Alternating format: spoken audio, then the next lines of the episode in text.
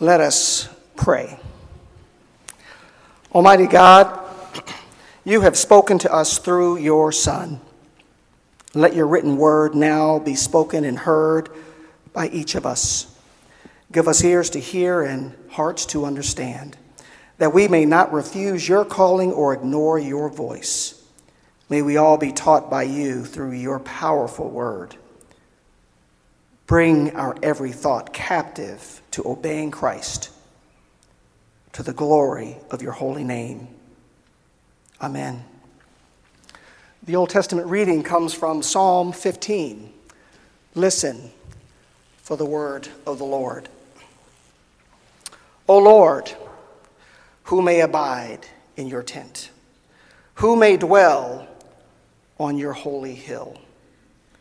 Those who walk blamelessly and do, not, and do what is right and speak the truth from their heart, who do not slander with their tongue and do no evil to their friends, nor heap shame upon their neighbors, in whose eyes the wicked are despised, but who honor those who fear the Lord, who stand by their oath even to their hurt, who do not lend money at interest and who do not take a bribe against the innocent.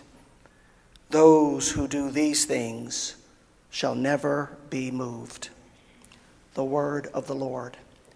Thanks be to God. Good morning. Good Our. New Testament reading comes from the Gospel of Matthew, chapter 5, verses 1 through 12. Listen for the word of the Lord. When Jesus saw the crowds, he went up the mountain, and after he sat down, his disciples came to him. And he began to speak and taught them, saying, Blessed are the poor in spirit, for theirs is the kingdom of heaven. Blessed are those who mourn, for they will be comforted. Blessed are the meek, for they will inherit the earth. Blessed are those who hunger and thirst for righteousness, for they will be filled.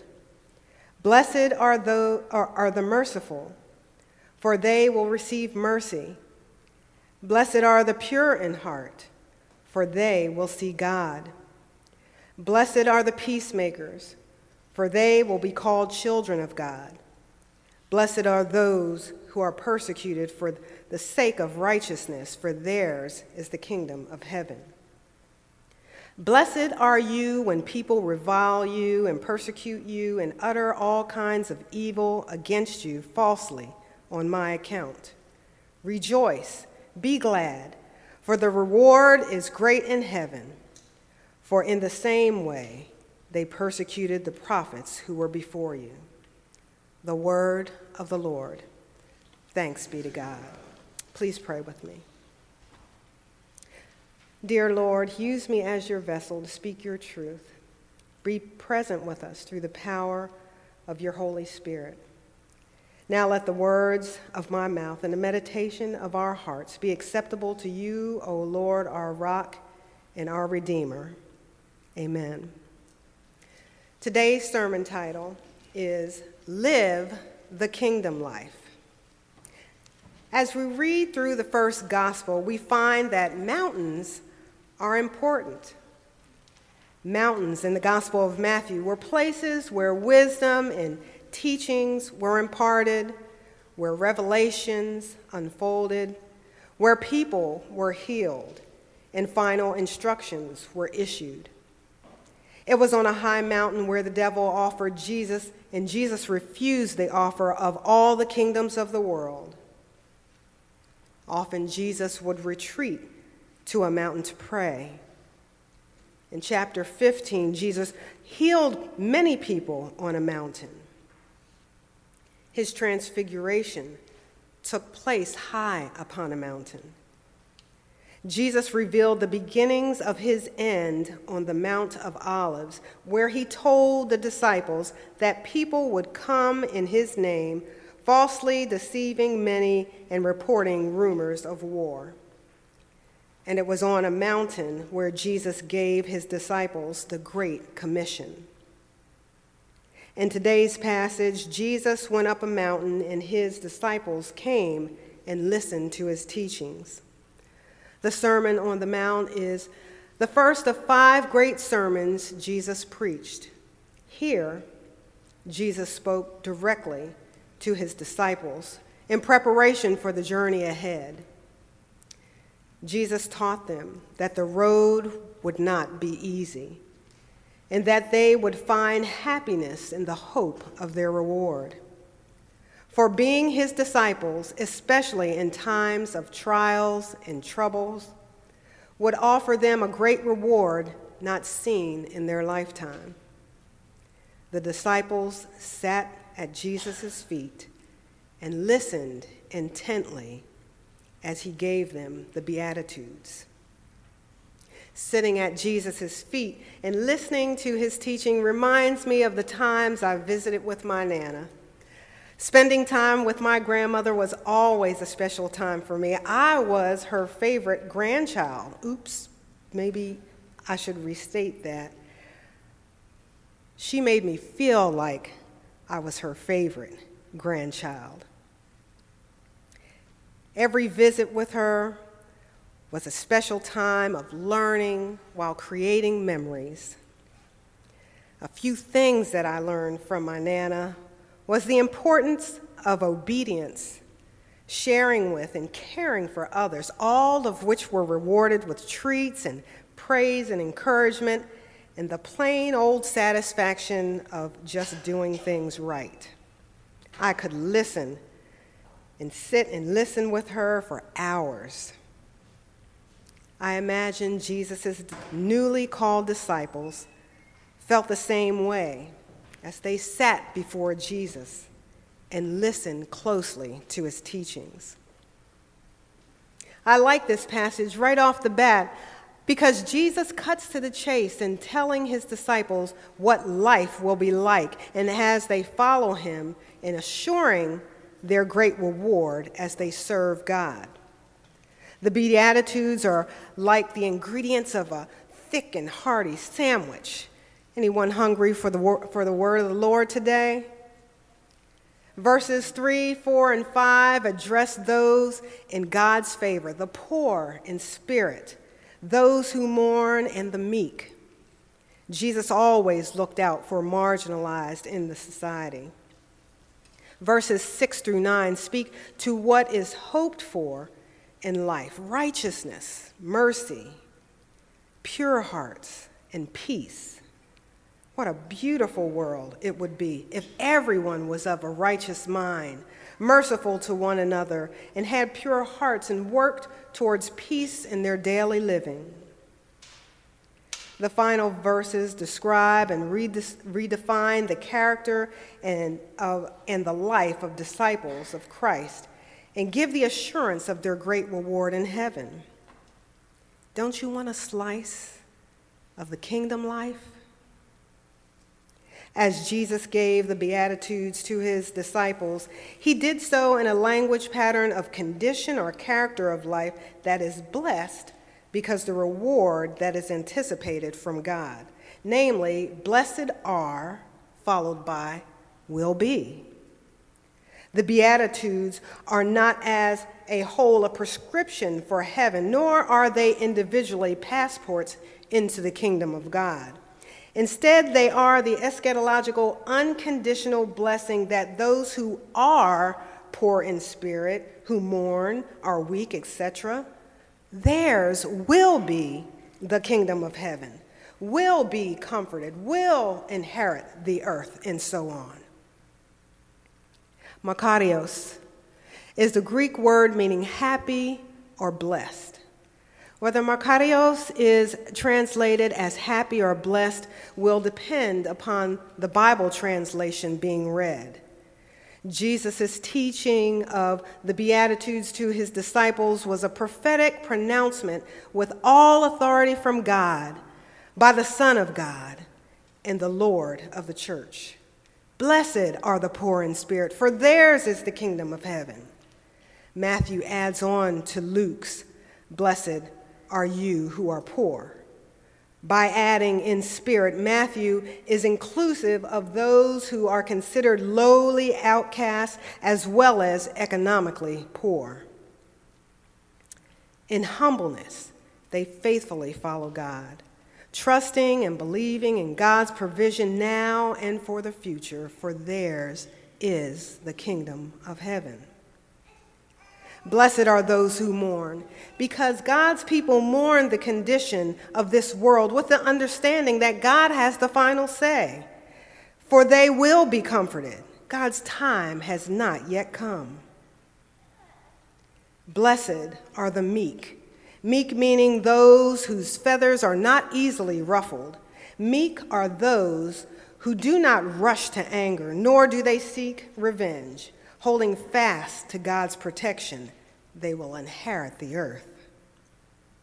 As Jesus continued teaching the Beatitudes, he showed his disciples the blessings that accompany the characteristics of faithful followers. Blessed are those who hunger and thirst for the righteousness.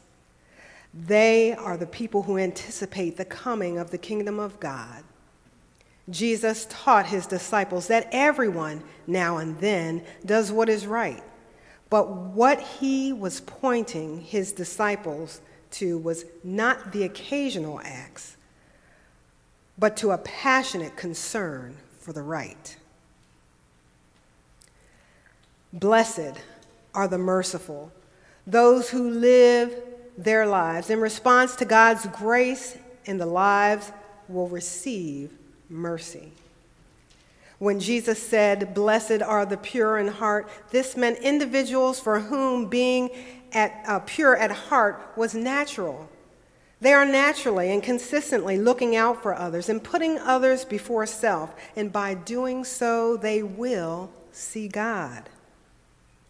And blessed are the peacemakers, those who actively overcome evil with good. There is something that is so godlike in bringing peace to people and people to peace. People who end hostilities and bring the quarrelsome together. They will be called children of God. Verse 10 Blessed are those who are persecuted for the sake of righteousness, echoes the blessing of verse 3. Persecution in the spirit of righteousness, of righteousness for Christ's sake renders the eschatological blessing the kingdom of God. Now, the last two verses in this passage shift from third person to second person. Here, Jesus' statements taught the disciples to rejoice in the face of persecution, not in the sense of a martyr complex, but in the joyful acceptance of the sign of being the eschatological community of faith, the people of God who live in the world but not living a worldly life, the people who practice living the kingdom of life here on earth. Blessed are you when people revile you and persecute you and utter all kinds of evil against you falsely on my account. Rejoice and be glad, for your reward is great in heaven. Sisters and brothers, just like Jesus called the disciples and gave them the Beatitudes back then, Jesus gives us the Beatitudes and calls us to live the kingdom life today. How do we live in a blessed life? In hopes of reward in the kingdom of heaven here, in the midst of the worldly, fleshly rewards that saturate today's society. How do we live the kingdom of life today? Well, first of all, we should live the kingdom life because that's what God intended for us. God has already created it, and God commands to love God and neighbor as yourself, is where it begins. Now, you might be thinking, yeah, yeah, love God and neighbor, heard that before. It's a piece of cake, right? Not so. While loving God and neighbor sounds like an easy concept, it really is quite hard to do on a regular basis. We see how hard it is at every age level, with children on the playground not willing to share the same toy. Oh, they may love God, but loving their playmate enough to share that toy is not in the game plan. The same is true for tweens and teens sharing the limelight. They all want to fit in, but one popular group doesn't mesh with another, and ultimately, some are left on the outside, in the margins, feeling unloved. Attitudes and failure to accept differences follow us into adulthood and interfere with our ability to love one another as self. Jesus calls us to show mercy and to have pure hearts as we deal with one another in love for judgment will be without mercy to anyone who has not shown mercy. Mercy triumphs all judgment. Second, practice makes perfect. People of all ages have heard this phrase at least once in their lifetime. And if you are striving to live out the kingdom life, then practice is key. Practice or preparation makes a difference in everything. Just take a minute and remember something that you have done, past or present, that required a lot of practice or preparation. If it was something you were really passionate about, you probably devoted, uh, devoted a decent amount of time honing your skill and making sure you were perfect or very near perfect, right? Now imagine that same effort, the same passion and time spent on at least one of the Beatitudes Jesus presented to his disciples. Imagine the impact you could have if you were hungry and thirsty for righteousness. As I prepared for today, I thought about two people in history who were hungry and thirsty for righteousness Mahatma Gandhi and Dr. Martin Luther King Jr. Mahatma Gandhi was an Indian lawyer, politician, social activist, and writer who became the leader of the nationalist movement against the British rule in India. He, became, he came to be considered the father of his country and esteemed for his doctrine of nonviolent protest to achieve political and social progress.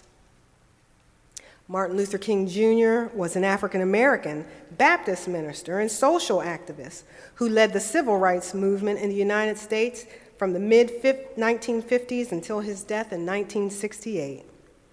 His leadership was fundamental to that movement's success in ending the legal segregation of African Americans in the South and other parts of the United States.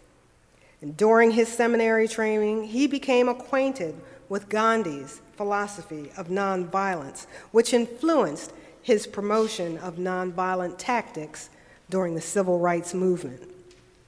He was awarded the Nobel Peace Prize in 1964. Mahatma Gandhi and Martin Luther King Jr. practiced the hunger and thirst for righteousness that changed their nations. Jesus invites us to live the kingdom life by practicing the Beatitudes. Will you accept his invitation?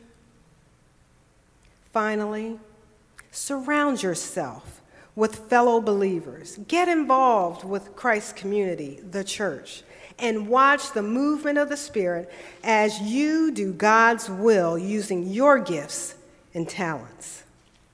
When Jesus spoke to his disciples, he spoke to them as a faith community.